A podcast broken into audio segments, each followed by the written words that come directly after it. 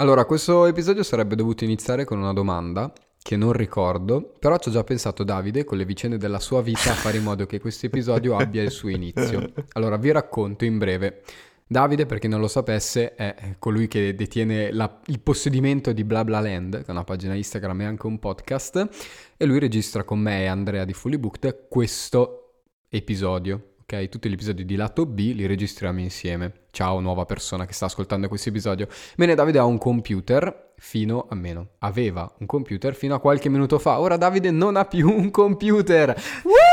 Perché Davide adesso sta usando il computer del suo coinquilino. Quindi benvenuti o bentornati su Mangianastri. Io sono Jonathan e questo è Lato B, il secondo format di Mangianastri dove io e i miei amici chiacchieriamo di giochi, film e libri, sempre partendo da una tematica comune.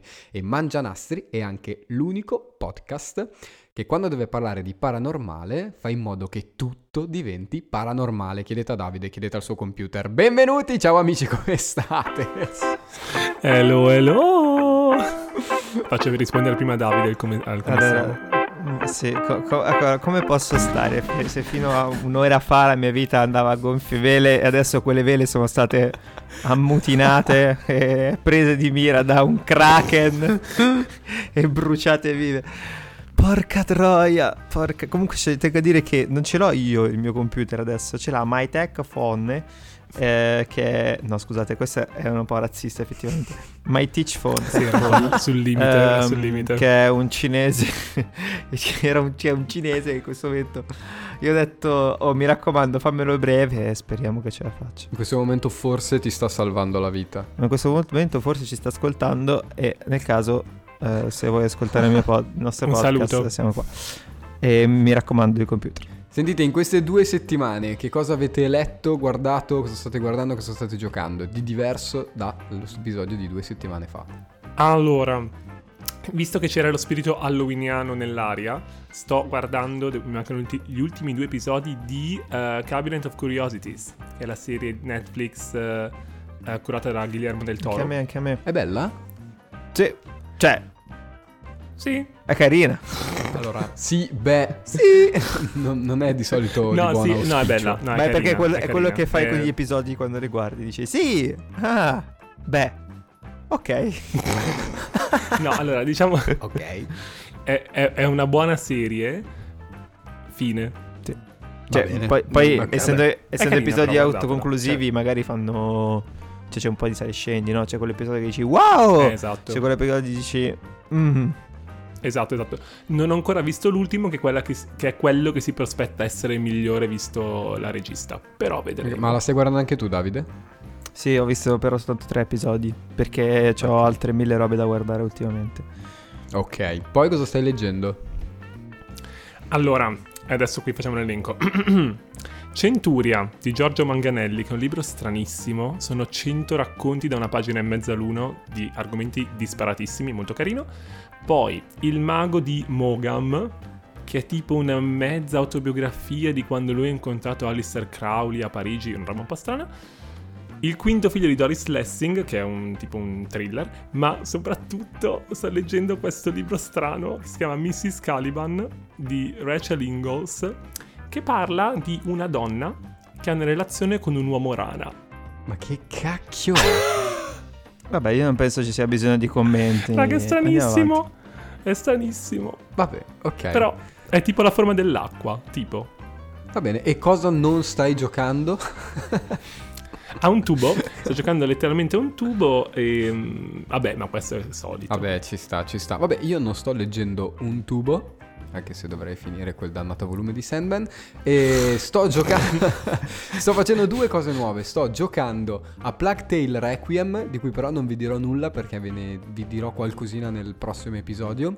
Soprattutto a Davide che è scettico e e odia probabilmente questa serie per motivi ah, guarda. che non lo sa neanche lui.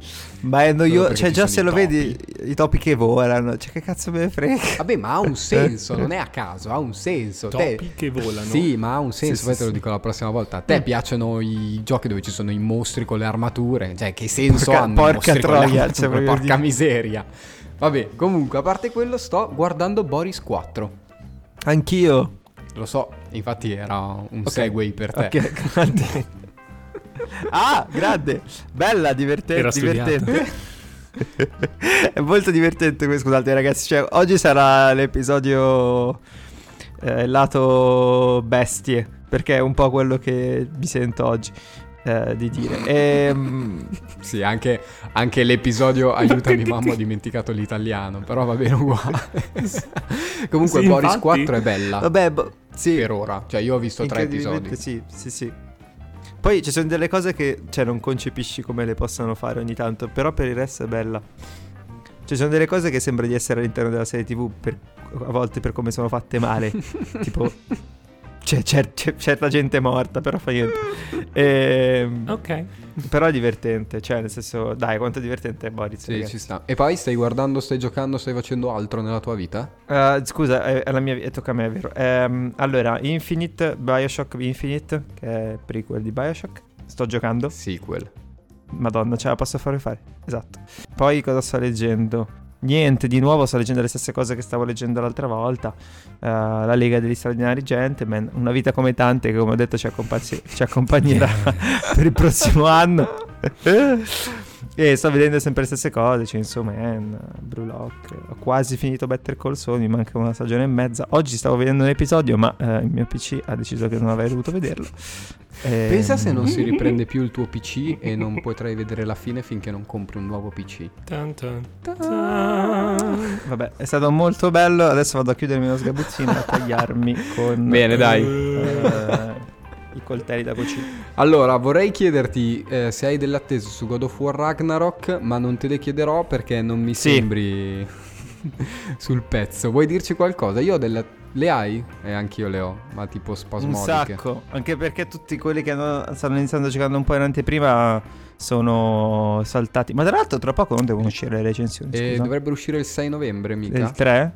Il 6? Ah, ok, 6. Boh, O forse, mi ricordo o il forse 3 il in 3, testa, c'hai no, ragione, magari forse no. il 3. Io so che esce il 9.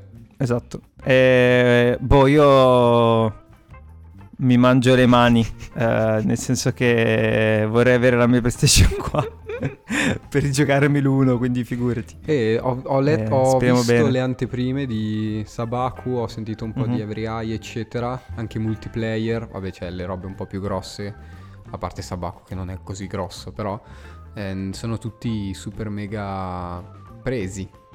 Presi dalla storia. Dicono Mhm. che un po' inizialmente sembra un- tanto un more of the same, però con una qualità di scrittura, cioè, non indifferente. E, e già questo per me basta. e Eh, vabbè, quello, quello comunque già si vedeva nei trailer secondo me ed era un po' infatti la cosa che faceva preoccupare me è che di base sembra, cioè proprio a livello visivo e tutto il resto, salvo vabbè ovviamente i vari miglioramenti Mhm. grafici, sembra proprio God of War 4 eh, solo appunto riposto, cioè nel senso trasposto qualche anno dopo, ma è proprio quello, no? Ma perché effettivamente, cioè, un po' mi domandavo io come avrebbero potuto fare di meglio o comunque trasformarlo ancora di più? Boh. Cioè, soprattutto nei momenti, cioè, di- anche un The Last of Us parte 3, no? Che comunque sono tutti giochi che a livello grafico hanno- ormai sono il picco massimo. Come fai a fare ancora di meglio? Ma no, vabbè, ma a livello grafico Boh. secondo me non... Cioè non puoi salire. No, ma anche, ma, ma anche in termini estetici, esatto. cioè, di gameplay, no- non lo so. Vabbè, vediamo, vediamo. Eh, quando lo giocheremo, probabilmente nel 2027, ve ne parleremo. Detto ciò, per i nuovi arrivati, che cos'è lato B? Lato B è il format di Mangianastri dove scegliamo una tematica che può legarsi al precedente episodio di lato A e ne parliamo portando esempi tratti dal mondo dei videogiochi, dei film e dei libri, anche delle serie TV, perché Davide a volte deve portare un'intera serie TV, non si può limitare a un solo film, non ce la fa, non si contiene. L'episodio di lunedì, scorso, di lunedì scorso di lato A era legato alla colonna sonora di Control, che è un videogioco action caratterizzato da una storia e da un'ambientazione fortemente paranormale. E proprio per questo oggi vi raccontiamo un gioco, un libro e un film paranormale, cercando anche di capire che cosa diamine significhi questa parola, visto che sembra che ci siano 47 significati diversi. E quindi benvenuti o bentornati su Mangialastri. Parto subito a cannone e vi chiedo, la prima cosa che vi viene in mente se dico paranormale è... Fantasmi. Molto easy. Eh, poltergeist, sedie che volano, eh, persone... A me luci che si spengono e suoni di tecnologia brutti brutti. Brutti brutti. Ok. sì, ok. proprio chip, un po' chip, un po' 80. Anche un po' tipo- ok, l'interfe- Sì, tipo, tipo found footage, cioè quelle Eh, cose sì. là, no? Ok. Ok. Quella roba lì, quella roba lì, va bene. Allora, io ho cercato la definizione di paranormale e ho trovato sulla Treccani, addirittura, non su Wikipedia, Wow. ho trovato, prima definizione, nel linguaggio medico, genericamente, di ciò che non rientra nella normalità, pur non essendo anomalo, quindi tipo una reazione, un comportamento paranormale. Oppure, seconda, defini- seconda declinazione della parola, nella parapsicologia sono così definiti i presunti fenomeni psichici o psicofisici dei quali essa si occupa, in quanto non spiegabili con le normali leggi scientifiche.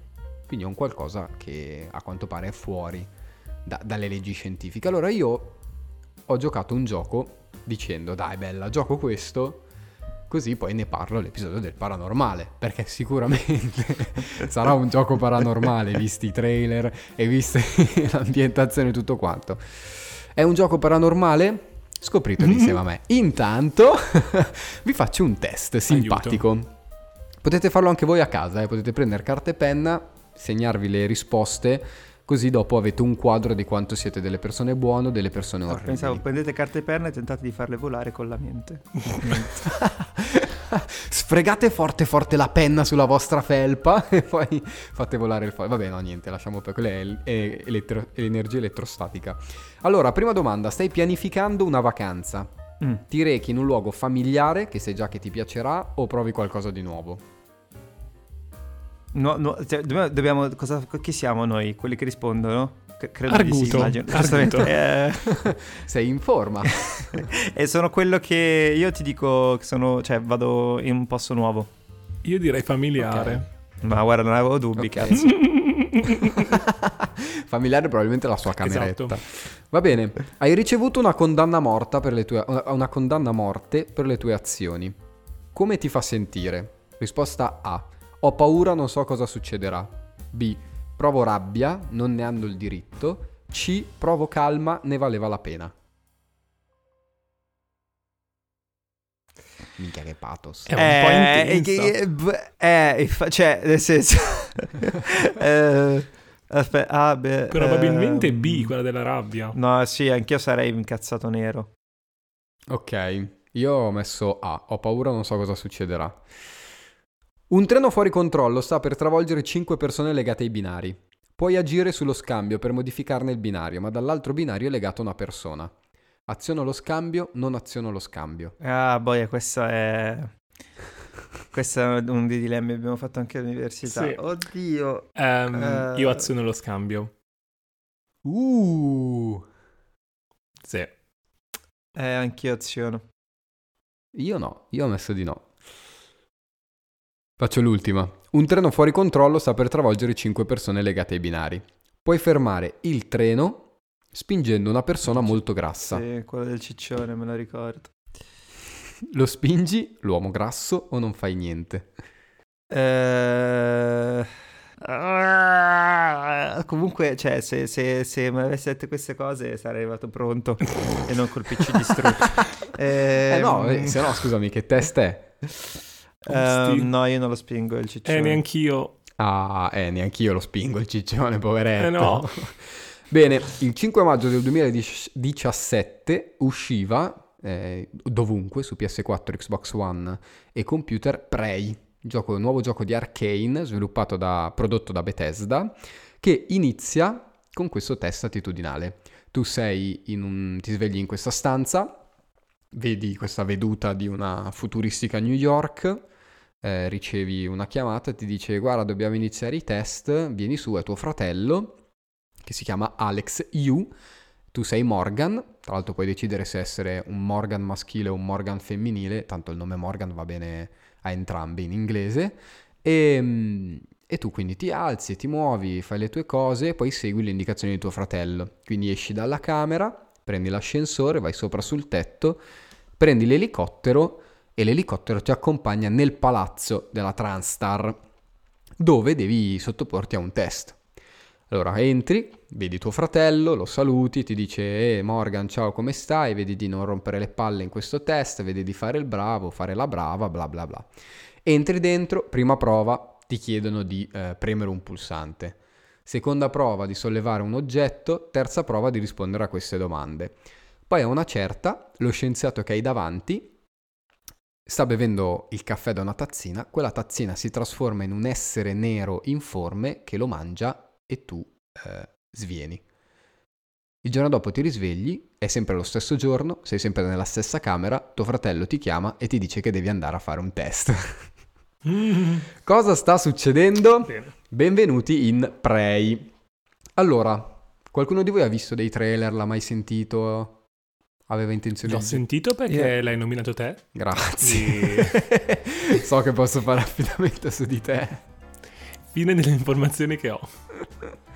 No, io ho visto, sì, avevo visto qualche trailer, qualche immagine, forse una recensione, però ormai tanto tempo, tanto tempo fa. Sì, allora praticamente Prey è uno sparatutto in prima persona tipo Bioshock e io l'ho giocato perché mi sono detto questo mi dà delle sensazioni di paranormale e il paranormale per me è come vi dicevo prima, non è roba aliena, ma non è neanche fantasmi, cioè io non ho l'idea dei fantasmi quando penso al paranormale, ho l'idea di luce, intermittenza, di entità che provengono da dimensioni diverse da quella nostra, tipo una quarta dimensione. Cioè per me è più paranormale il finale di Interstellar che eh, il fantasmino che dice bu, ok?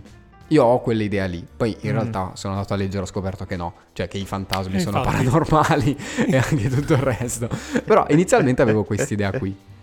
E allora ho detto, boh, questo mi dà l'idea di essere un po' paranormale come Control. E Control era abbastanza paranormale. Inizio a giocarlo, vivo questa esperienza dei test scientifici, mi risveglio, scopro che eh, posso interagire bene o male con tutti gli oggetti, tra cui posso anche rompere il vetro della stanza in cui mi trovo.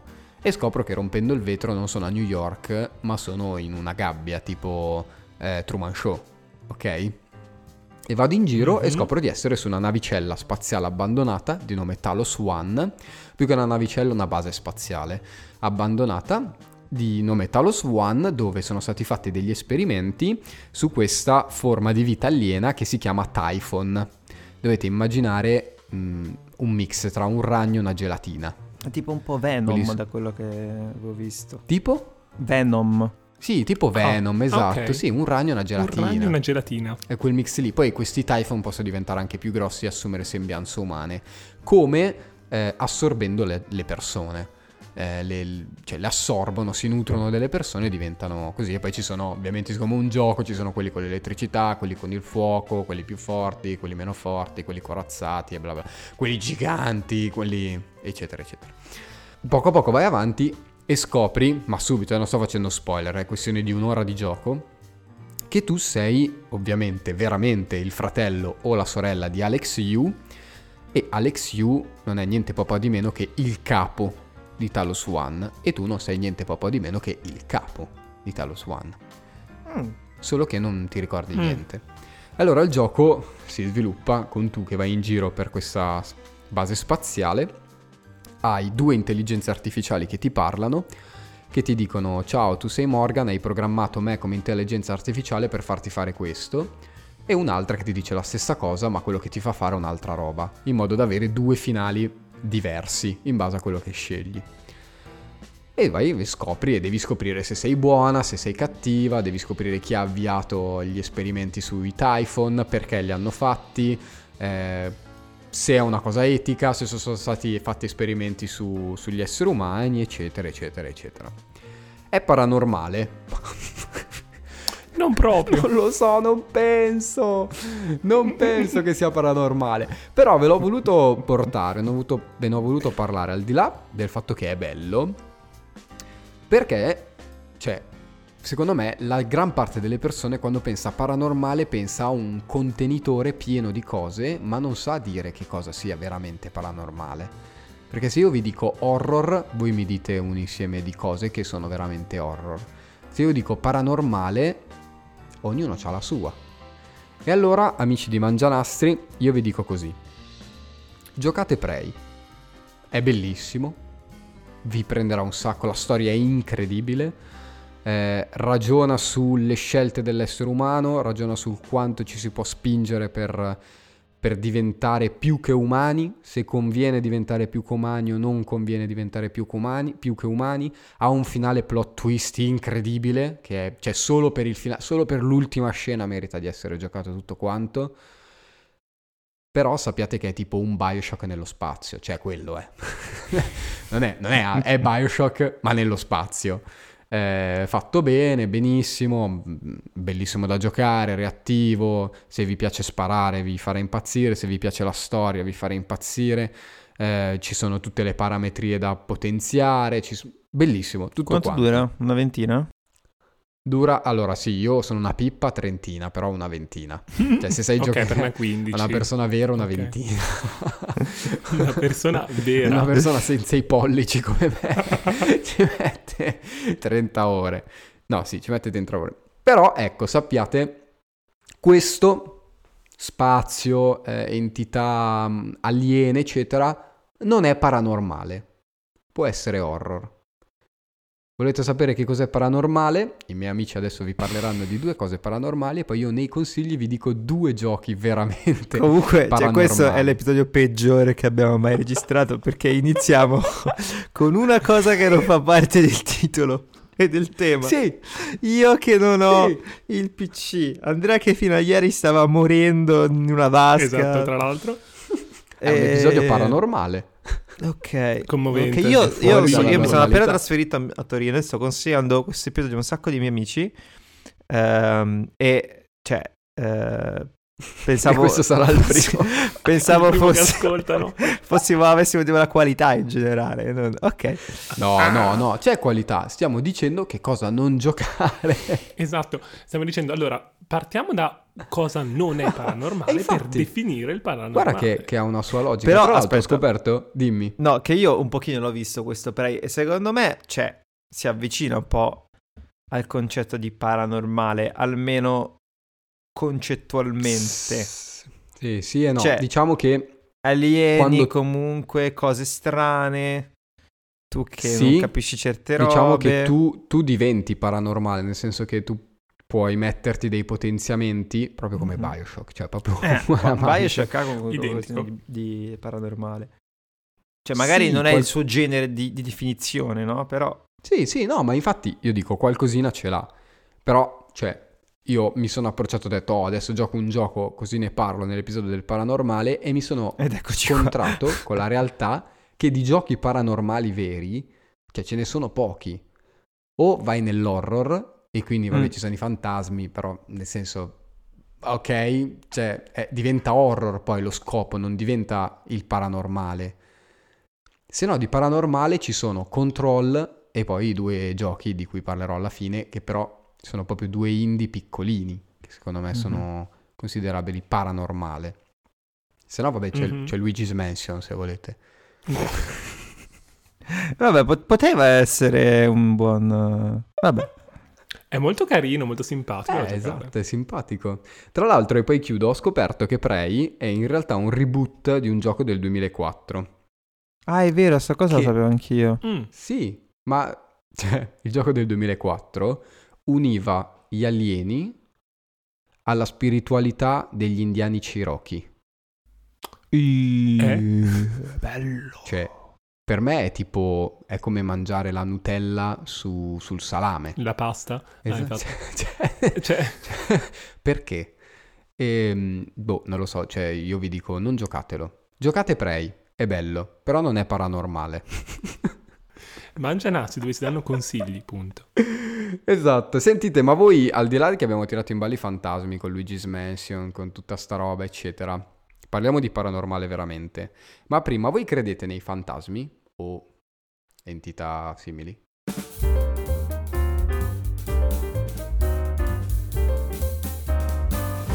No. Allora, domanda A complessa, 20 risposta un po' A paraculo. 22 anni no. Non escludo la possibilità. Sì, vabbè, ma te sei un ignavo. Mamma mia, ragazzi. Cioè, o- oggi veramente... No, no, no, no, non ci credo io. Non ci credo. No, neanch'io ci credo. Credo Ma zero proprio. che, vabbè, tipo esistano ovviamente delle cose non umane fuori dal... cioè non terrene fuori dalla Terra, perché sarebbe stupido credere il contrario. Però tipo fantasmi, cose che levitano... Nah. No, anch'io zero. Però Andrea ci parla di un libro dove ci sono i fantasmini che fanno bu bu. No, devo fare la mia battuta. No, no, non ci provare neanche. Anzi, tu adesso Dai! devi convincermi che i fantasmini sono paranormali. Perché per me non sono paranormali, porca miseria. I fantasmini sono fantasmini. Allora, ti leggerò, allora, visto che eh, insisti, lì una delle prime frasi del libro. Aspetta. Dov'è? Aspetta, perché mentre te parlavi del fatto del paranormale che non sono fantasmi, mentre ci organizzavamo, no? Io leggevo questo libro e dice... Il professor John Montag, bla bla bla bla bla bla era sempre interessato ai fenomeni e all'analisi paranormale. Vabbè, ma lo dice lui, cioè è un tiracqua sul E ma mi, mulino. mi fido di Shirley Jackson, posso dire? Di cosa ci Comunque- parli? Esatto. Il libro di cui parlo è... ehm, allora, io l'ho scoperto, tra virgolette, perché ho visto prima la- una serie tv basata sul- su questo libro, che è eh, Hill House, che è su Netflix. E eh, il libro si chiama L'incubo di Hill House, di eh, Shirley Jackson, che è ehm, uno dei libri del secolo scorso a livello di horror o comunque di paranormale fantasmi più importanti. Ok. È proprio uno dei capisaldi del- del sec- dello scorso secolo, è del 59 e eh, appunto parla di fantasmini, ma in maniera un pochettino più delicata. Qual è l'antefatto? Allora c'è questo professore, John Montague, però non so, si pronuncia così? Piacere, sono John. invita- Esatto, Me lo immagino che parla Che- così, scusami, vai. anche me lo immagino così perché poi è baffoni, quindi un po'... Oh, carino. Vero? Eh, più o meno. Eh, e invita un eh, gruppo di persone, in realtà lui invita parecchie persone a Hill House perché vuole condurre degli episodi su dei fenomeni che avvengono all'interno di questa casa.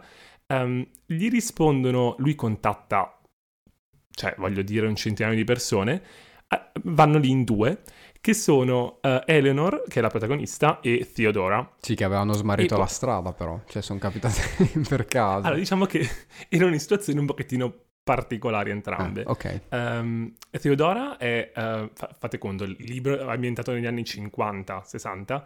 Theodora non si dice mai esplicitamente, ma probabilmente è ehm, una donna lesbica negli anni 60, quindi non è che abbia esattamente la vita più facile della- del mondo, e è un'artista. E ehm, la cosa che al professore in realtà interessa, e per questo poi ha invitato determinate persone, Fiodora, ad esempio, ha eh, dei poteri psichici, nel senso, lei è molto intuitiva. Eh, toccando le cose può capire. Che cosa vuol dire? È molto Faccio un intuitiva. Faccio un Ho i esempio. poteri C'è psichici. una- Vai. C'è una scatola, sapete quel gioco classico? Cioè, in realtà è molto americano. C'è una scatola di fagioli, Mi devi di indovinare numero quanti dei sono. fagioli. Ah, Lei lo indovina. Vabbè, ma c'ha Mm, culo, sì. non è che c'ha i poteri. Oppure, c'ha un opp- culo grande così. oppure, non so, eh, giri di continuo un mazzo di carte. Lei ti dice tutte le carte in ordine prima che tu le giri. E ha anche molta un- memoria. è un gioco di magia. No, è Udini. mischiandole. Vabbè, comunque riesce a captare sensazioni, energie, informazioni dagli oggetti toccandoli. Ehm, mentre Eleanor ehm, è un pochettino più complicata la situazione. Ehm, che è effettivamente poi la protagonista del libro. Fate conto che lei vive una vita tristissima. Come Davide ha- oggi.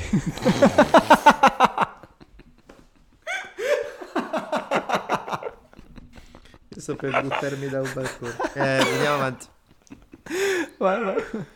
Allora, Eleanor ha assistito per gli ultimi anni della sua vita, lei è giovane, s- nella ven- sui 20 anni più o meno, cioè un pochino Mm. di più, e ha assistito negli ultimi anni della sua vita la madre, eh, morente, eh, che non stava molto bene, quindi lei nella sua vita cosa faceva? Assisteva la madre.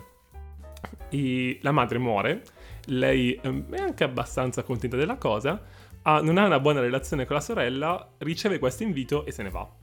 Lei prende la macchina, ruba la macchina della sorella e va a Hilly House per Ah. eh, fare questo esperimento. E perché lei invece ha ehm, fenomeni paranormali che la circondano?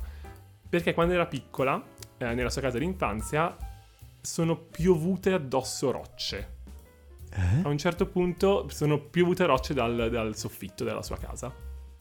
In maniera molto inspiegabile. Che poi, fun fact, um, questa cosa ha ispirato poi Stephen King per l'inizio di Carrie, perché anche in Carrie il, i poteri di Carrie si manifestano con delle rocce che cadono nella casa di Carrie.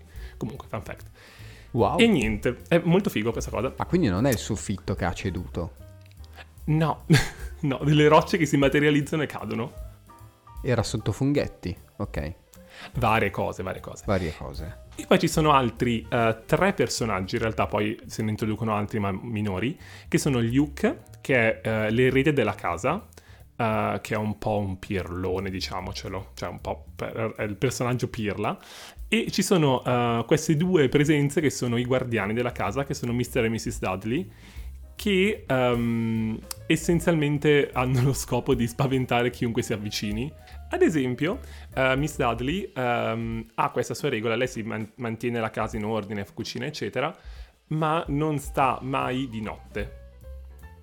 Perché uh, ha troppa, cioè non dice mai che ha troppa paura, ma effettivamente mm. mh, non si fida della casa. Ok. E perché secondo me questo libro qui è perfetto per il paranormale? Uno perché è ritenuto uno dei massimi classici di, di horror paranormale. Um, non sono luogo... d'accordo, vai. in secondo luogo perché per me la definizione di paranormale sta nelle... cioè non è tanto una storia di fantasmi di per sé, ma è una storia che sfrutta le piccole cose che succedono per mettere ansia mettere paura. E, um, cioè ad esempio in Hill House e Shirley Jackson gioca tanto, non tanto sull'orrore, quanto sul terrore, che è una leggera sfumatura diversa. Okay. Ovvero, lei punta a uh, il sentimento di quando c'è l'anticipazione dell'evento orrorifico e non all'evento orrorifico di per sé e a quello che è effettivamente poi la cosa che fa paura, ma al cavolo sta per succedere qualcosa Ok. E il libro è tutto così, perché sono piccole cose che avvengono, ad esempio, a Hill House si chiudono le porte da sole, si sente magari un fruscio in più, ci sono delle zone della casa che sono nettamente più fredde dell'altra. E ci sono poi tutte queste cose che non si sa mai se effettivamente vengono dall'immaginazione di chi sta dentro come o sono fosse... effettivamente... Ok, come mm? se fossero in un qualche modo... Com'è che si dice? C'è un termine che, uh, ho capito. Uh, cioè, magari uh, tu vedi un film dove ci sono i rumori nella casa e poi vai a letto e senti i rumori nella casa. Perché sì, sei... che vengono influenzati. Eh sì, esatto, come se fossero... Esatto, sì, sì, sì, sì, sì, sì, che vedono quello che vogliono vedere, essenzialmente. Eh, esatto. Che poi, e ovviamente poi, la, cosa... Fi- cioè, Hill House è un libro horror paranormale, quindi alla fine, spoiler, non è... Mm, non se lo immaginano, ma viene trattato sempre in maniera molto sottile. Ad esempio, una delle prime manifestazioni che si ha di, tra virgolette, uno spirito è il professore che fa un commento, san, loro, loro, quattro stanno cenando assieme, e il professore fa il commento, ah, vabbè, deve essere stata la mia fantasia, dal nulla. E non ti descrive nulla Shirley Jackson, ti, dice, ti, ti presenta soltanto questa linea di dialogo e te sai che lui ha visto qualcosa, non sai cosa, non sai dove, però ha visto qualcosa. A caso. A, a casissimo. Shirley, uh, la Shirley come se fosse la mia amica, uh, Shirley Jackson sfrutta questa cosa per... Allora, c'è da fare questa piccola parentesi. Uh, Shirley Jackson è una donna che ha avuto una vita molto tragica. facendo un po' di ricerche sulla sua infanzia e sulla sua adolescenza, quando era piccola le sono piovuti dei sassi dal soffitto. Esatto, una l'ha colpita in testa e da lì ha sviluppato un trauma. No è che um, non ha mai avuto un buon rapporto con la madre, ma uh, cioè definirne un brutto rapporto è dir poco. Cioè, perché okay. ci sono testimonianze del, del marito de, di, di Shirley Jackson che dicono che la madre la chiamava un aborto mancato in alcuni punti della sua vita. Sweet. Carina. Mio piccolo abortino, vieni qui. Vero, proprio dolcissima. Aiuto, poveretta. Esatto. Sì, e da lì lei sviluppa una serie di, eh, spoiler, insicurezze sulla propria persona, quindi lei si sente sempre inferiore agli altri, ha problemi con mm. il suo aspetto fisico, eccetera, eccetera, eccetera. Chissà come mai e mm, muore relativamente giovane, a 50 anni, dopo una caduta depressiva, diventa, uh, si, diventa un'alcolizzata, usa tranquillanti e, e anfetamine, cioè insomma, è una vita okay. un po' così.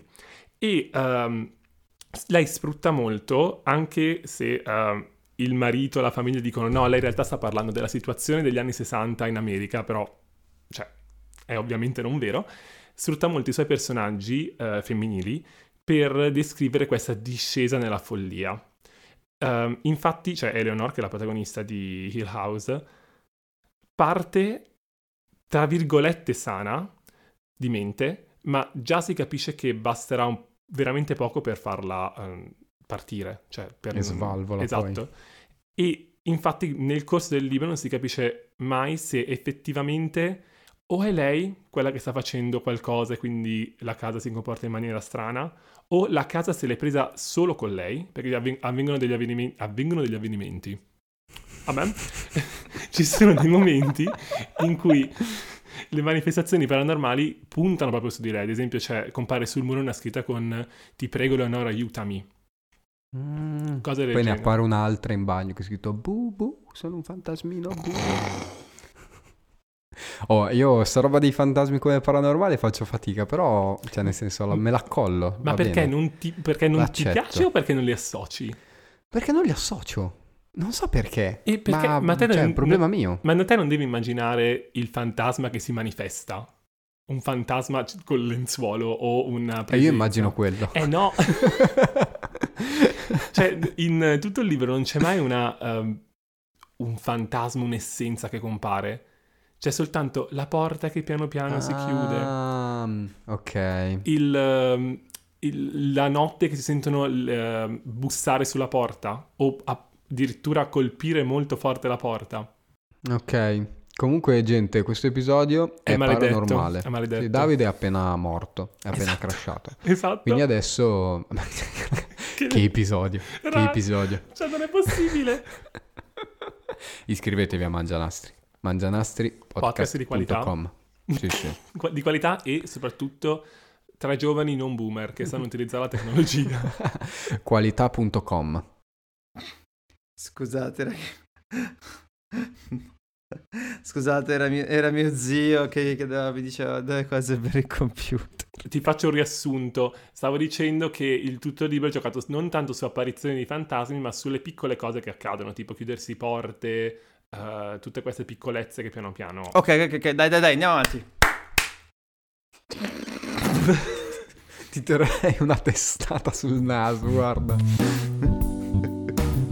Senti, no, io ho una domanda. Vai. Ma visto che tu dici che mh, mm, tutto il paranormale sono, cioè queste cose qua, la porta che si apre, bla bla bla.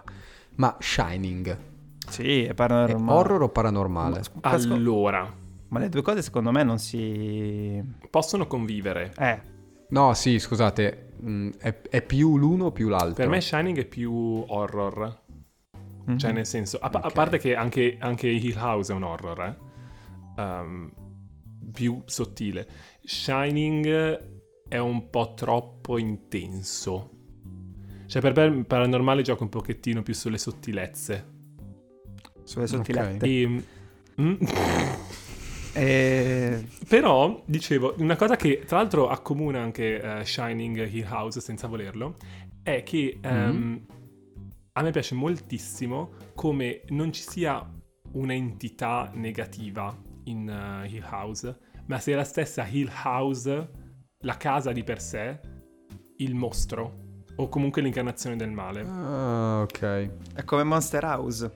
Esatto. Sì, è quello di Tim Burton? No, non è di Tim Burton. No, non so di chi sia, non è di Tim Burton. Ha l'estetica molto quello... bartoniana, però. Non ce sì. l'ho presente, stranamente. È un cartone animato. Ah, ecco perché. Un, un, film, d'anima- un film, d'animazione. Carino, sì, è carino. Mm. E um, mm. cioè, è veramente incredibile come diventi un personaggio stesso la casa, fin prime, dai primi momenti in, in cui la incontriamo Uh, perché fate conto, c'è Ele- Eleanor, o Eleanor, non so mai che si pronuncia sto nome, comunque la protagonista, che um, lei arriva contenta a Hill House, almeno prima di vederla, perché dice sto...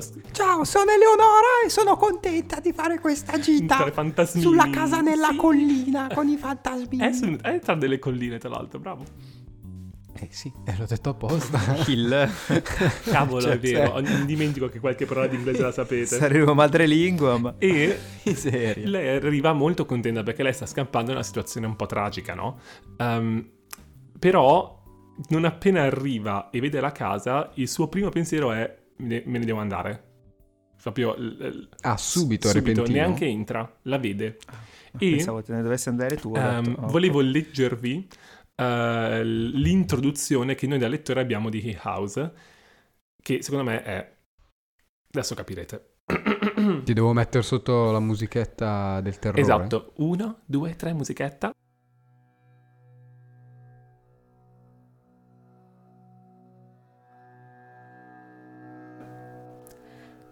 L'occhio umano non può isolare l'infelice combinazione di linee e spazi che evoca il male su una facciata di una casa. E tuttavia, per qualche ragione, un accostamento folle, un angolo sghembo, un convergere accidentale di tetto e cielo facevano di Hill House un luogo di disperazione. Tanto più spaventoso perché la facciata sembrava sveglia, con le finestre vuote e vigili a un tempo, e un tocco di esultanza nel sopracciglio di un cornicione. Era una casa disumana, non certo concepita per essere abitata, un luogo non adatto agli uomini, né all'amore, né alla speranza. L'esorcismo non può cambiare volto a una casa. Hill House sarebbe rimasta com'era finché non fosse stata distrutta.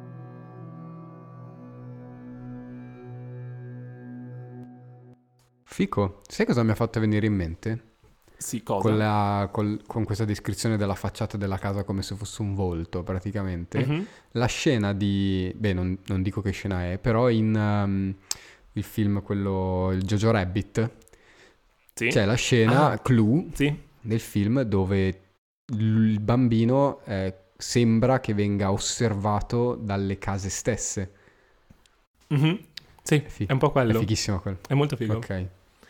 E ehm, cioè, quindi è un po' questo, l'in- l'intera casa e dall'inizio del libro, questo è l'inizio del secondo capitolo.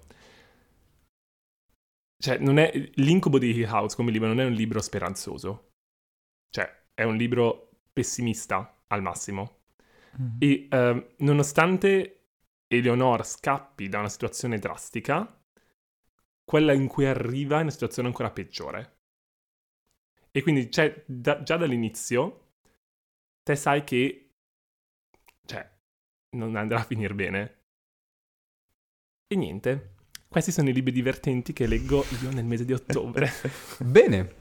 Bene, bene, Però è bene. molto, eh, lo consiglio molto caldamente perché veramente, cioè, soprattutto se si è appassionati di horror, si capisce che poi da questi libri in poi tutti si sono ispirati a questo libro e a questa scrittrice in particolare. Ma si legge in maniera scorrevole o è abbastanza intenso? No, non è... in- Allora, io sono un pochettino mm, non la persona giusta per fa- a cui fare queste domande perché il mio eh, metodo di giudizio è un po' sballato, però ehm, non è pesante. Eh, Shirley Jackson ha un modo strano di scrivere i dialoghi, Eh, nel senso, non sembrano tra persone reali, Mm. sono bizzarri. Però perché lei proprio vuole mettere questa cosa di eh, follia e di un certo... ehm, potrebbero impazzire da un momento all'altro con tutti i personaggi. Cioè ci sono delle conversazioni che dici quattro persone non- normali non avrebbero una conversazione del genere, nonostante i personaggi siano, tra virgolette, normali. Però no, non è pesante. Ok, ok, va bene, lo metto nella lista dei libri che non leggerò. Dai! Guardate la serie, se no la serie è stupenda anche quella, non serie? c'entra nulla col libro. Su, dicevo all'inizio che c'è la serie su Netflix eh, che però prende solo ispirazione da Hill Ah, House, ok, ok. perché poi la serie è molto più horror, Ok, non la guarderò però è incredibile anche quella. A me, a me proprio l'horror mi fa un'ansia. Infatti, tra l'altro, visto che ci siamo detti che il paranormale è parte dell'horror, giusto? Ho inteso bene? Ho Yes. compreso? Sì, sì, Grazie, sì. sto imparando. Decisamente. Ah, ma sto imparando. Allora, io volevo chiedervi, vabbè, Andrea, te- per te questa domanda è tipo futile, Sì. è inutile. Però vabbè, te la chiedo. No! Qual è il sottogenere horror che vi fa più paura?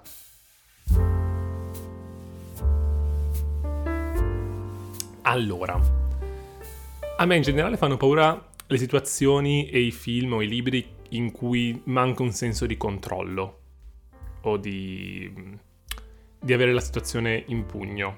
Mm. Però con il passare degli anni eh, le cose paranormali o comunque che riguardano demoni, fantasmi, mostri, eccetera, mi fanno sempre meno paura e mi mettono in ansissima il- quelli che chiamano home invasion in inglese, quindi quelli che ci sono tipo, non so, The Strangers o Creep, raga, Creep, di ehm, cose effettivamente possibili, cioè non so, il ladro che ti entra in casa. Ah, o, ok, eh, tipo il serial killer o quelle robe lì. Esatto, però quelle fa- cioè non Sì, quelli fatti bene. Esatto, non ha- anche Halloween non mi mette ansia Ok. perché è troppo caricaturale. C'è ad esempio, ehm, tra l'altro del regista che ha fatto poi l'adattamento di Hill House, Hush, che è una donna sorda che viene attaccata da un serial killer ed è realisticissimo, cioè più è realistico più mi mette ansia. Però belli. Ok, Davide?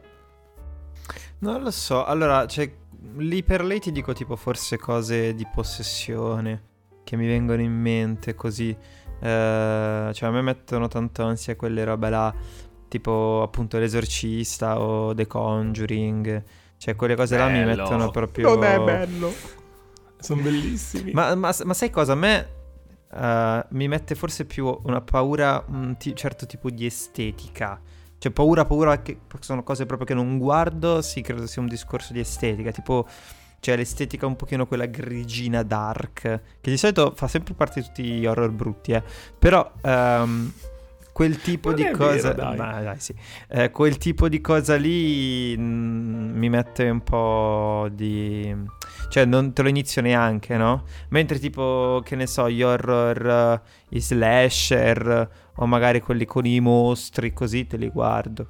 Tu Johnny? Oh, a me, raga, quelli dove c'è il diavolo o declinazioni del... Cioè, io non, non- non ce la faccio. Cioè, ho paura tipo adesso anche a pronunciarlo, capito? Addirittura. Mamma mia, mi mettono un'ansia. E- Allora, fun fact, ero ehm, 13 anni, ma cioè, vabbè, i miei 13 anni è come se ne avessi 9 adesso per le generazioni attuali, ok? Quindi prima festa di Halloween, no, forse ne avevo 12. No, ne avevo 12. Prima festa di Halloween a casa degli amichetti delle medie. Wow, mamma, esco da solo, che bello, è la prima volta, faccio un party. Andiamo a fare questo party. Guardiamo un film horror. E io dico, no, ma, ma perché? Cioè, facciamo altro, nel senso, facciamo qualcosa di più divertente. No, dai, guardiamo... Mm. Era un film trashissimo, terrifico, cioè, brutto nel senso non che faceva paura, brutto, brutto, terribile. Ma c'era questa scena dove c'era questo crocifisso enorme e a una certa, cioè dirlo adesso mi fa ridere, però a una certa da questo crocifisso c'era Gesù che si muoveva e guardava in camera e scendeva dalla croce. Oh, io, cioè, tremavo, avevo il terrore perché era tipo impossessato da un demonio, uno dei vari demoni. dei- Mamma mia. Che film era? Ma non lo so, cioè a pensarci adesso mi viene da ridere perché poi era proprio fatto male, c'era Gesù che scendeva tipo Transformers dalla croce. Però, Eh. cioè, se io, pe- io l'esorcista non l'ho mai visto, il film che più mi ha fatto paura in tutta la mia vita è l'esorcismo di Emily Rose. Beh, è abbastanza intenso. Ah, Cioè, gli nel senso- incubi. Vabbè, Gli incubi no. No, no, no, no, no, io ho fatto la strada per tornare a casa dall'amico dove l'ho visto, Mm. da- fino a casa mia, correndo. 8 km. Un incubo e avevo tipo 20 anni. Ero questo ventenne che correva. Ma sai che anche a me comunque mi è successa una roba simile, tipo che era una festa di Halloween, Eh, hanno raga. messo un film e io tipo sono scappato a casa dicendo eh no, mio padre sta male. Eh no, guarda. Vabbè, diciamo così. che il coraggioso No, no. tra i tre sono io qui, eh. Mamma, incubi. Senti, io so Davide che tu ci parli, perché ci sei anche tu in questo podcast. Ah, So- eh, ricordi. Ma ci parli di un film dove c'è un diavoletto blu blu blu. Sì. Blu, blu, blu. No- no- non so perché è blu, però. ok. Allora, allora, allora, allora. Sì, il film di cui vi parlo è Rosemary's Baby, eh, sottotitolato in italiano con Nastro Rosso a New York. Non- io, io vi giuro che non lo so. Non lo so cosa io... Ma se, Vabbè. se mi dici. Nastro Rosso a New York, per me è un film di Natale. Di Natale. esatto. No, magari Sì, pattinaggio sul ghiaccio. Mi immagino un barboncino con questo nastro rosso. Avranno voluto richiamare Dario Argento. Anche perché è la nascita Ah. di dell'anticristo, quindi magari qualcosa Sì, che fare ce l'ha.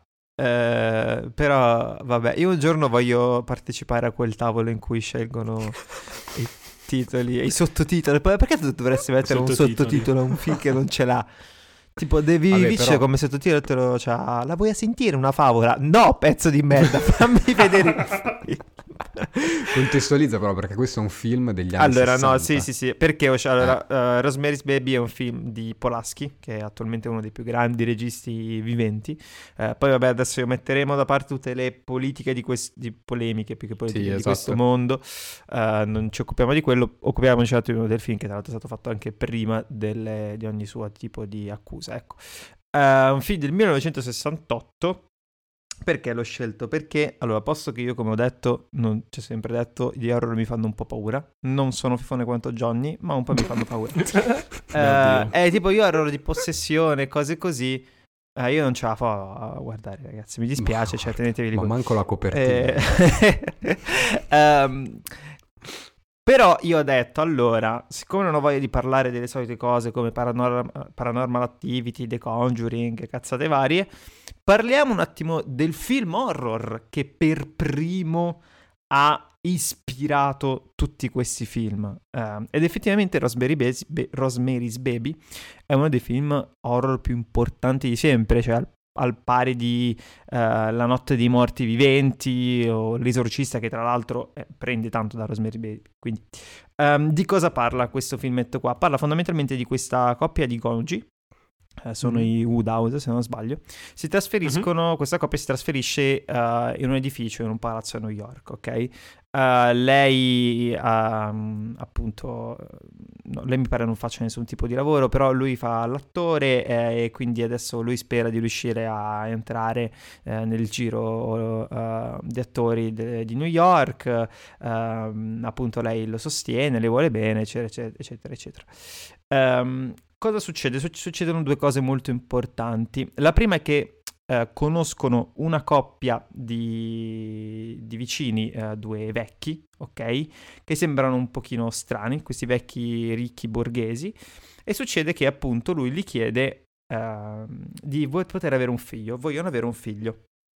Ora, mh, detto in soldoni, quello che succede è che eh, lui ha venduto di base eh, il figlio della moglie a Satana, ok? Eh, in modo tale da avere successo nella, nella carriera attoriale.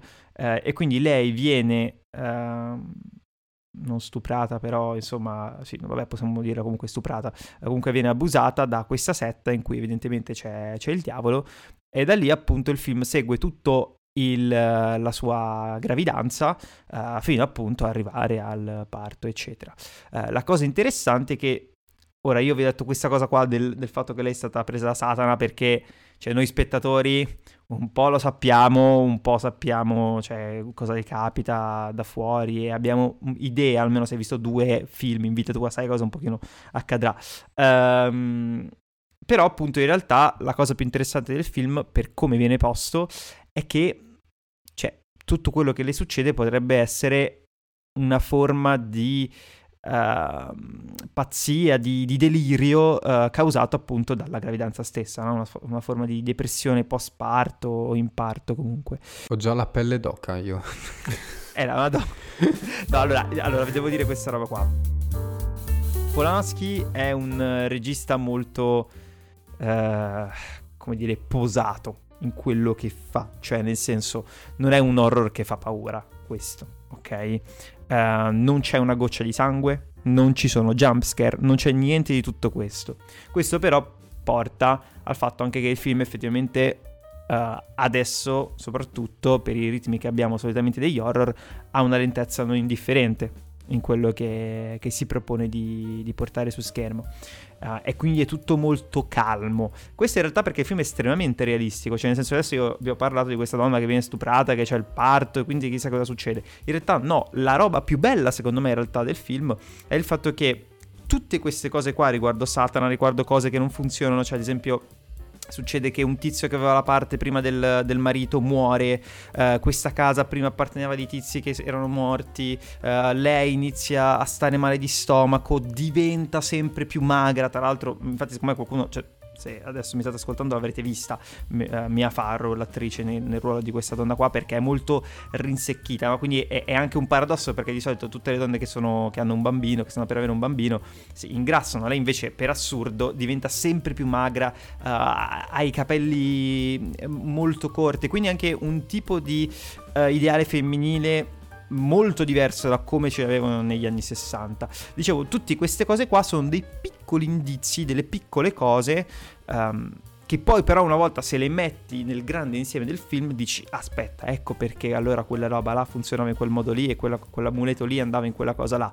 Um, ed è infatti un film da, da rivedere finché poi non si arriva al grande climax finale che ti fa dire ah ok è questa roba qui um, perché il film è importante a livello storico eh, sicuramente fu uno dei film uh, che più simboleggia gli anni 60 uh, eh, in termini di, della generazione degli anni 70, mm. anni 60, quindi una generazione di grande polemica, di grande conflitto con quello che erano le varie istituzioni, perché è evidentemente un film uh, antichiesa proprio, cioè è, è, un film in cui a un certo punto viene detto Dio è morto, viva Satana, ave Satana, no? che è di una blasfemia incredibile negli anni 60, infatti se non sbaglio in Italia uh, ebbe un po' di, di, problemi di censure qua e là. Um, ed è un film che eh, ripone, cioè, fa un grande ribaltamento su, su, ciò in cui si credeva negli anni 60, su ciò che si eh, osannava, venerava negli anni 60, ma al, di là proprio della Chiesa, un ideale di borghesia,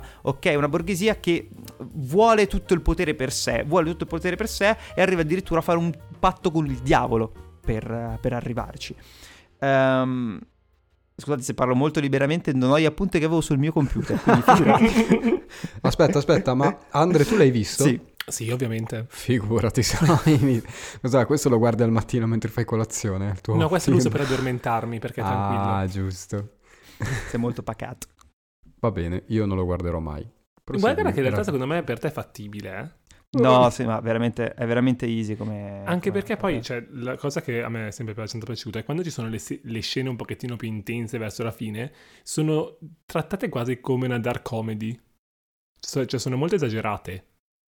Ah, che pensavo uscisse il fantasmino è... a fare... No, no, no, nel senso... No, poi... Nel come dicono le linee gli attori, cioè sono molto, molto, molto esagerate. Sì, sì, sì. Okay. Sì, ma proprio perché sono dei, dei, vecchi che sono i satanisti fondamentalmente e quindi sì. c'è è molto... Uh, quindi è un po' strano per quello. No, e, um, il film poi è, in realtà è, è, capace di metterti una tensione addosso eh, estremamente forte perché è tutto girato praticamente in una stanza, in un appartamento. Infatti fa parte della cosiddetta trilogia dell'appartamento di, uh, di Polanski. Uh, ma questo perché Polanski, se voi guardate ogni film di Polanski, ha, ha sempre questo c'è cioè questo, questa cosa della claustrofobia, no?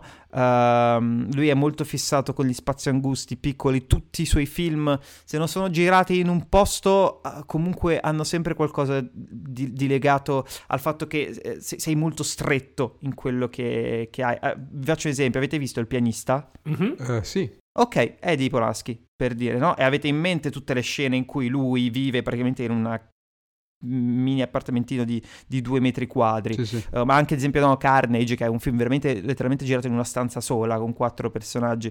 Quindi è, è molto bello perché hai questo appartamento in New York, tra l'altro, che quindi è la città più grande del mondo, dovrebbe essere estremamente grande e ampia e, e da vivere è invece questo appartamento angusto con questi uh, colori sempre uh, marroni, gr- eh, grigiastri uh, e sembra sempre di essere in autunno, ok? In, in Rosemary Babies, Rosemary's Baby, ma non un autunno bello, divertente, colorato e malinconico, no, no, è un autunno um, teso, Nebbia, grigio, esatto, esatto nebbioso, brullo, è, è, è, veramente un'atmosfera che, che ti crea che è è unica perché poi non capisci mai veramente fino a che punto lei sia pazza e veda delle cose che non, non ci sono, o fino a che punto in realtà siano tutti cioè tutto il resto che sia un grande complotto per farla impazzire, al punto tale che, vabbè, adesso non vi dico il finale, però insomma uh, c'è un grande momento di, di follia collettiva, ecco. Ma mette un'ansia um, sta roba,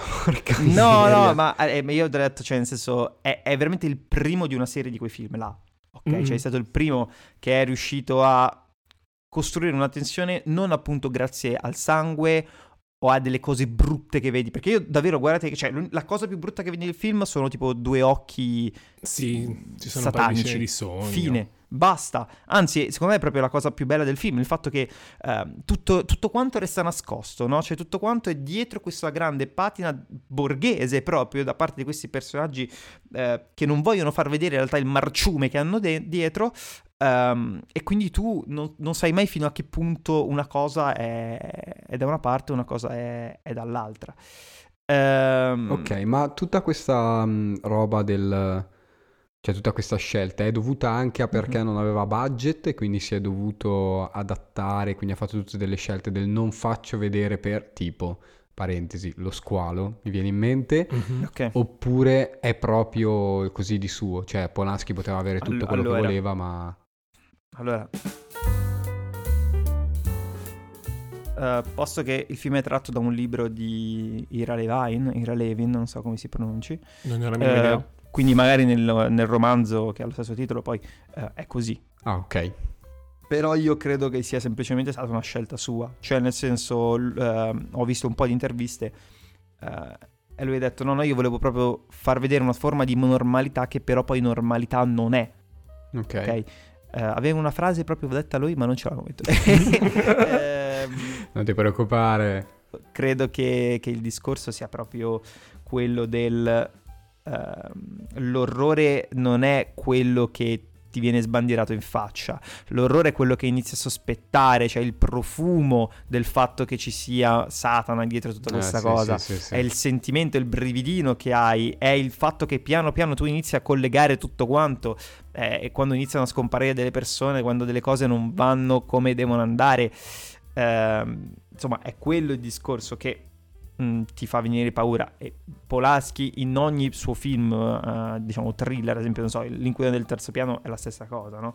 Uh, fa, fa, così, cioè nel senso non, non, non, non, vuole sbanderare niente, anche perché poi lui ha questa regia veramente molto pulita, ok, in quello che ti, che ti fa vedere, non ci sono eh, chissà quali grandi movimenti di, di, macchina tranne un piano sequenza sul finale. Però tutto quello che ti fa vedere è estremamente preciso, cioè i volti, eh, certe inquadrature distorte, certe cose che non funzionano in quello che vedi, gli oggetti, i colori che un po' mm, prima erano in un modo, adesso sono in un altro, perché i corpi che cambiano. Quindi no, secondo me è tutto ovviamente fatto volutamente, anche perché comunque di base Johnny, cioè i momenti in cui ci sono poi nella storia effettivamente cose sataniche sono due. Di numero okay. proprio. Okay. Quindi figurati. Va bene, quindi ce la eh, posso però, fare a guardarlo. Ma assolutamente. Sì. Magari non ce la puoi fare perché i film di Polaschi sono hanno un ritmo molto molto molto molto lento. Vabbè, lo devo sì, guardare molto, a pezzi. Alcuni sono molto pesanti. No, dai. no, a pezzi no. Però sicuramente non sono leggeri da affrontare, ecco. No, quello no. Posso aggiungere una cosa da fanatico del genere? No. Assolutamente. Dai, antipatici.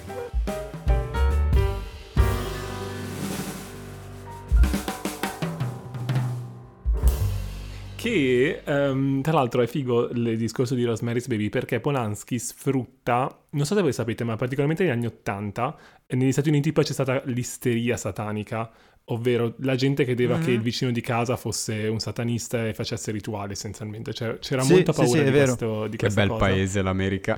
esatto, e uh, dagli anni 60 parte un attimino questa cosa perché c'è uh, Anton LeVey che scrive la sua Bibbia satanica che quindi si rinasce un attimo con uh, tutta questa accezione del satanismo che si diffonde effettivamente anche un pochettino. e um, parte in... cioè il, Polanski poi fa partire un vero e proprio mh, mm, genere horror che è quello mm. del satanismo, uh, ma che poi appunto arriva l'esorcista, come diceva Davide prima, eccetera ma è un genere che si espande anche nella, nelle altre arti. Ad esempio, se stata la musica di quegli anni, c'è Season of ah, the Witch sì. di Donovan, sì, so, sì, c'è il, il, come si chiama? L'album dei Beatles di Lucy in the Sky with Diamonds. Eh, non mi ricordo, però Same, ho capito. Uh, quello lì che ha Alistair Crowley nella copertina, cioè ci sono tutti questi piccoli riferimenti a Satana e al satanismo in tutta la cultura americana degli anni 60, dagli anni 60 in poi, perché comunque c'è sempre più questo fascino per il per il diavolo, proprio Sì, la figura ma- del diavolo in sé.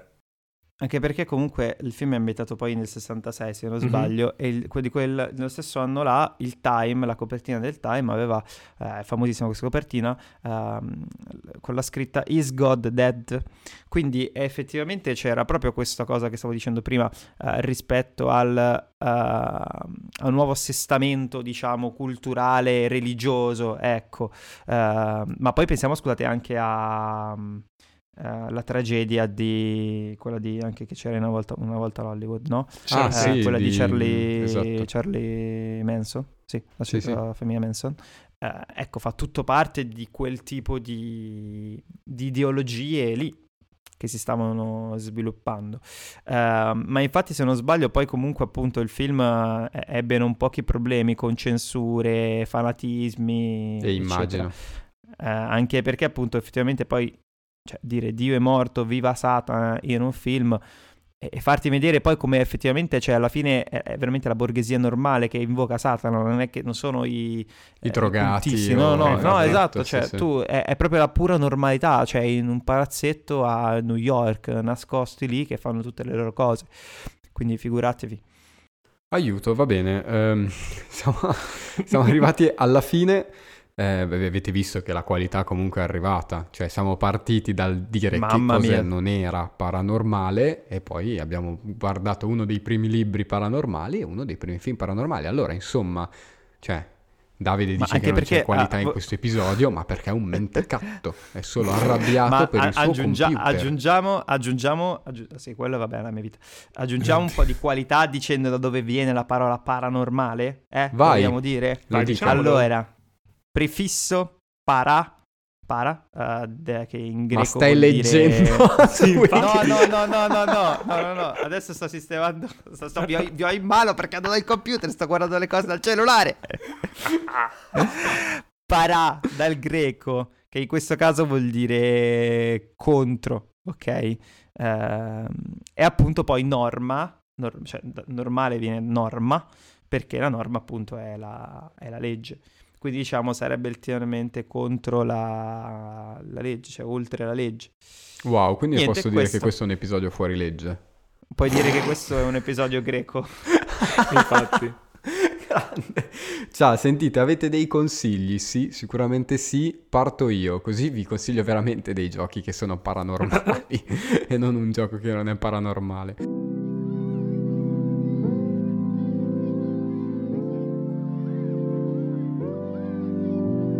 No, allora, ehm, di solito io consiglio solo robe che, che gioco, cioè non vi consiglio le robe a caso. Quindi mh, gli unici tre giochi paranormali che ho giocato sono Control, che per me è proprio capostipite del paranormale, e poi ho giocato Inside e Limbo.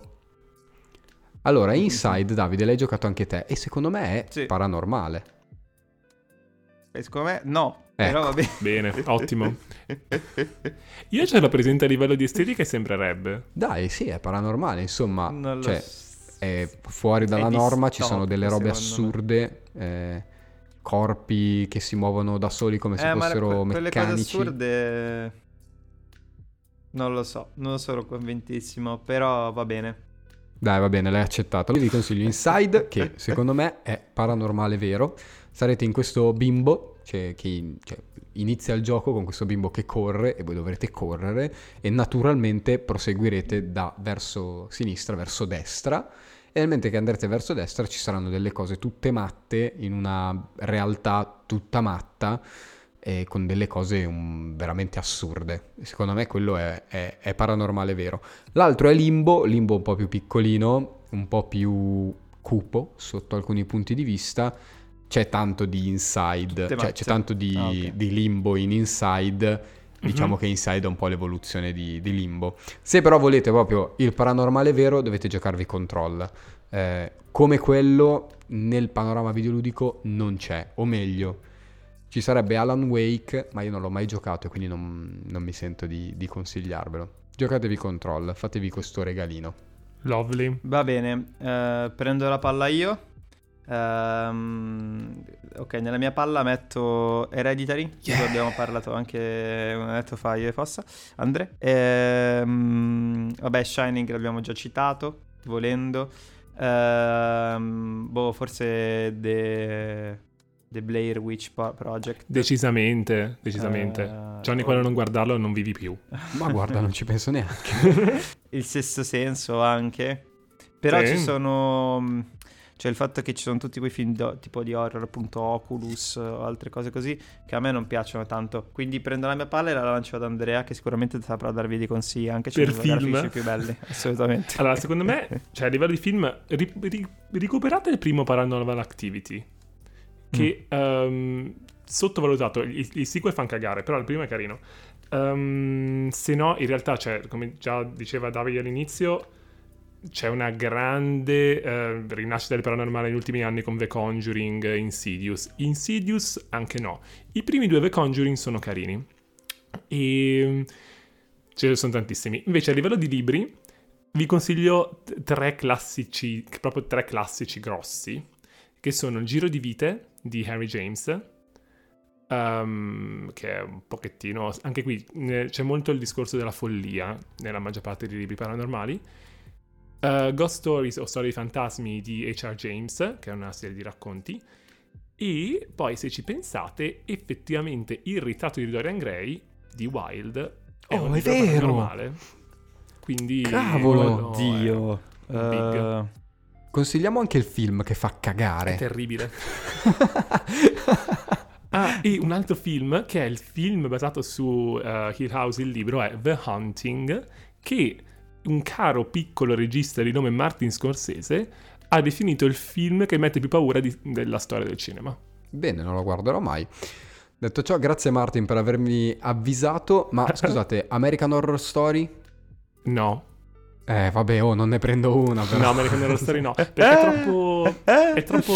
Cioè, capito? Anche il primo è troppo nella tua faccia, non so come È dire. troppo nella tua faccia. Va Mostra bene. troppo. ma, ma- ma nessuna di 10 delle 10 stagioni di American Horror Story. Dai, Allora, eh, la- dai, secondo me è la seconda. ma la Ma seconda... poi, Johnny, perché tu guardi American Horror Story e non guardi tutto il resto de- del... Ehm, allora, American Horror Story vi dirò un piccolo... Cioè, la guardavo perché mi piaceva tantissimo la sigla. È incredibile. Pensavo perché ti piacesse tantissimo una ragazza e la guardavi con lei. No, ve lo giuro, la sigla, cioè io lo guardavo solo per la sigla e poi, boh, un po' la storia mi prendeva. Però quella sigla lì è forse una delle sigle più belle della, della storia della televisione. Infatti È non l'hanno mai cambiata nonostante sia ontologica Eh. perché è assurda. Incredibile. Va bene, sentite, questo episodio qui è andato così. Io di paranormale non ci capisco una mazza, ma per fortuna il lato B non sono da solo, perché ci sono Davide di BlaBlaLand e Andrea di Blog Fully Booked. Il vero episodio di Jonathan di Mangianastri sul paranormale è quello dedicato alla colonna sonora di Control. Se non l'avete ascoltato lo potete ascoltare sempre qui su Mangianastri, ma poi se volete avere qualche altro ascolto di horror, dark, ne trovate. Abbiamo parlato di dark fantasy, io ho parlato di Bioshock, abbiamo parlato di distopie aragoste, che però non penso c'entri molto con l'horror. Insomma, abbiamo parlato di tante cose. Questo è Mangianastri, un podcast bello, arancione e blu. Grazie per averci ascoltato. Grazie Davide per aver perso il tuo computer e averlo deciso di rompere in un raptus di ira impossessato da Belzebù. Eh, grazie a te, Johnny, eh, perché... Perché... Ci vediamo alla prossima. e grazie Andrea per aver partecipato. Grazie a te, grazie a voi. Ciao a tutti, ci vediamo Bye. presto. Ciao ciao.